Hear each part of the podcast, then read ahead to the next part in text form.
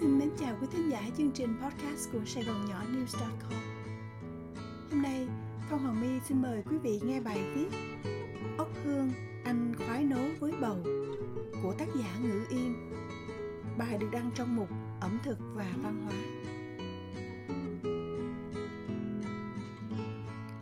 Nguyên sa trứ tác hai câu thơ thiệt là ngầu.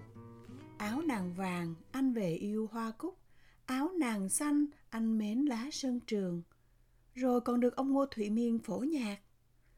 Ông ấy nhiều chữ nghĩa thiệt tình. Tôi thì không đủ chữ nghĩa, nên chỉ biết đặt tựa cho bài là ốc hương, anh khoái nấu với bầu. Có một lần ở cần thơ, được ăn con ốc mà dân nhậu tây đô gọi là bu lót. Mò mẫm trên internet mới biết đó là con vilo theo tiếng Pháp. Đọc thêm nữa để đủ tư liệu viết bài, té ra Tây chỉ biết ăn con ốc escargot mà dân ta gọi là ốc sên. Họ chê con ốc bilo ngon thua con escargot. Có thể kết luận mà chẳng sợ bị ném đá là Tây chỉ có hai thứ ốc và hạng nhất chỉ có ốc escargot. Con ốc này giống con ốc ma ở Việt Nam. Trước 75, ai mà thấy con ốc ma cũng bắt gớm. Sau 75, đói cơm lẫn đói mồi. Tôi nghĩ ốc nào mà chẳng là đạm. Thế là bắt ốc ma làm mồi nhậu. Con ốc làm sạch nhớt, xào lên, ăn ngon thiệt. Đúng là ốc nào chẳng là đạm. Có nguồn tin nói ốc ma escargot Tây bắc qua Việt Nam nuôi để ăn thời đô hộ, rồi bị hoang dã hóa. Thật khó mà xác định. Nói như trên để có thể khẳng định rằng người Việt mình ăn nhiều thứ ốc nhất trên trần đời. Có thể kể sơ một số con. Vùng Phú Yên, Khánh Hòa nổi tiếng nhất là con ốc nhảy. Nhưng chẳng ai nghĩ đến đặt tên cho nó là Vũ Loa cho văn chương một chút. Ốc nhảy đã bị hỏng không đáy ở Sài Gòn làm cho tuyệt chủng. Đến độ khi tôi về quê vạn giả, mấy đứa em mua ốc nhảy về, con còn nhỏ xíu. Tụi nó nói đó là ốc nhảy đực, vì ốc nhảy con to chở đi Sài Gòn hết rồi. Vùng Cà Mau, dân Sài Gòn, ai chẳng ghiền có ốc len xào dừa bắt ở xứ này. Vùng Phan Thiết, tới mà không ăn con ốc giác, ốc hương thì coi như là chưa tới đó. Chỉ biết ăn, nên các hàng quán bán cho họ con ốc vôi, biểu là ốc giác, dân Sài Gòn tin sái cổ. Ốc giác khác với ốc vôi ở cái vỏ, ốc giác to con, vỏ có vân thiệt là đẹp.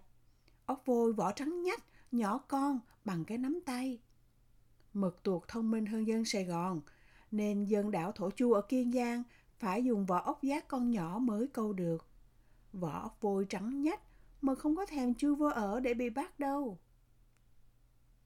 Ngoài ra, dân Việt còn ăn nào là ốc giấm, ốc bằng tay, ốc cà na, ốc mỡ, ốc tỏi, ốc đắng, ốc xà cừ, ốc bươu, vân vân và vân vân. Bến Tre nổi tiếng với món bánh xèo ốc gạo. Gọi là ốc gạo vì con ốc này mang con ốc con trong bụng.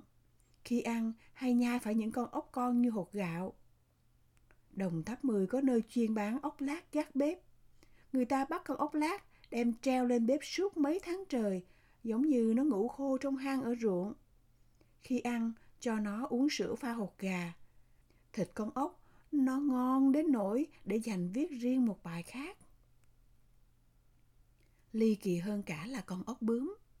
Có quán trên đường Nguyễn Thị Minh Khai ở Sài Gòn, chuyên môn bán ốc này, lấy tên là quán ốc ấy. Nhưng nguồn gốc không nhiều, nên vào quán có khi không có món đặc sản ốc ấy. Và trả lời câu hỏi, chừng nào có là dạ thưa không biết. Ốc bướm có tên khoa học là Cypria tyrus, tên tiếng Anh là Tiger Curry. Người Việt đặt tên nó vì nó giống cái bướm, tức là cái ấy. Tây đặt tên nó vì vân trên vỏ nó giống vằn của con cọp. Chuyện ăn ốc của người Việt ly kỳ, nói cả cuốn sách cũng không hết, là chưa nói đến vụ ăn ốc đổ vỏ đó. Nên xin quay lại với đề tài ốc hương. Có thể nói ốc hương là con ốc ngon nhất xứ Việt. Thịt vừa ngọt, vừa có mùi hương riêng, Ốc hương được gọi tên theo mùi của ốc. Ngay cả khi còn sống, loại ốc này cũng có tỏa ra hương tự nhiên và có người cho rằng còn hấp dẫn hơn cả khi được nấu chín. Cũng giống như những người có mùi hương nách đặc thù, ốc hương được nhiều người phong cho là nữ hoàng ốc. Tại sao không là quân vương ốc? Thì tôi cũng không biết. Nhất là ở xứ Việt Nam, tại sao nó giống cái, trong khi bên Pháp ốc toàn là giống đực.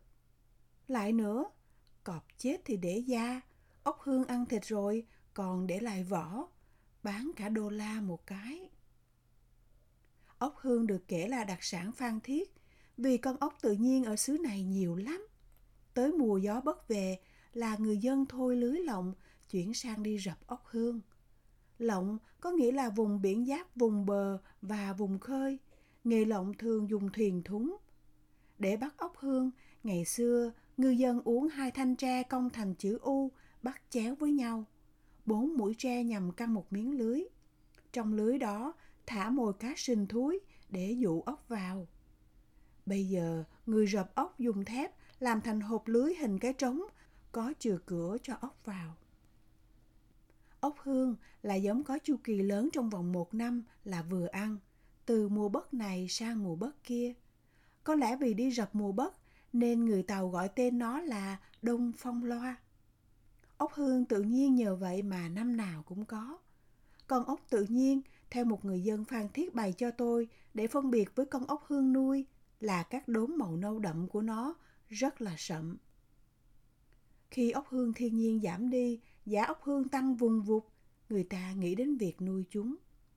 Quê Vạn Ninh của tôi trở thành nơi đầu tiên nuôi ốc hương từ năm 1999. Thôn Xuân Tự, xã Vạn Hưng trước đó nổi tiếng với những chiếc lồng nuôi tôm hùm. Nhưng tôm hùm nuôi tốn vốn đầu tư cao hơn ốc hương, cho nên người người chuyển sang nuôi ốc hương. Nhờ vậy mà cái họng ngốn ốc Sài Gòn được hưởng ốc hương giá có khi rất là thấp. Lâu nay thú thiệt là tôi chỉ biết món ốc hương luộc hoặc là hấp.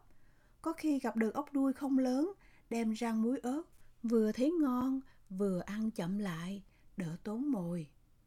Lần đầu tiên tôi ăn món ốc hương nấu bầu là ở nhà sát võ quốc. Mới phát hiện ra bầu nó ngọt làm sao. Một ông bạn dân biển Bình Định nói, xào bầu thì chất ngọt bị bầu hút hết còn gì? Còn chứ, mùi hương nách con ốc làm sao bay đi đâu? Thịt ốc thơm, giòn, ngọt, thêm vào đó là bầu ngọt hơn. Nước húp cũng đã gì đâu. Chẳng biết con Spotted Babylon Snail của Thái, còn đông phong loa của tàu ngon như thế nào? Có bằng con ốc hương xứ Việt không?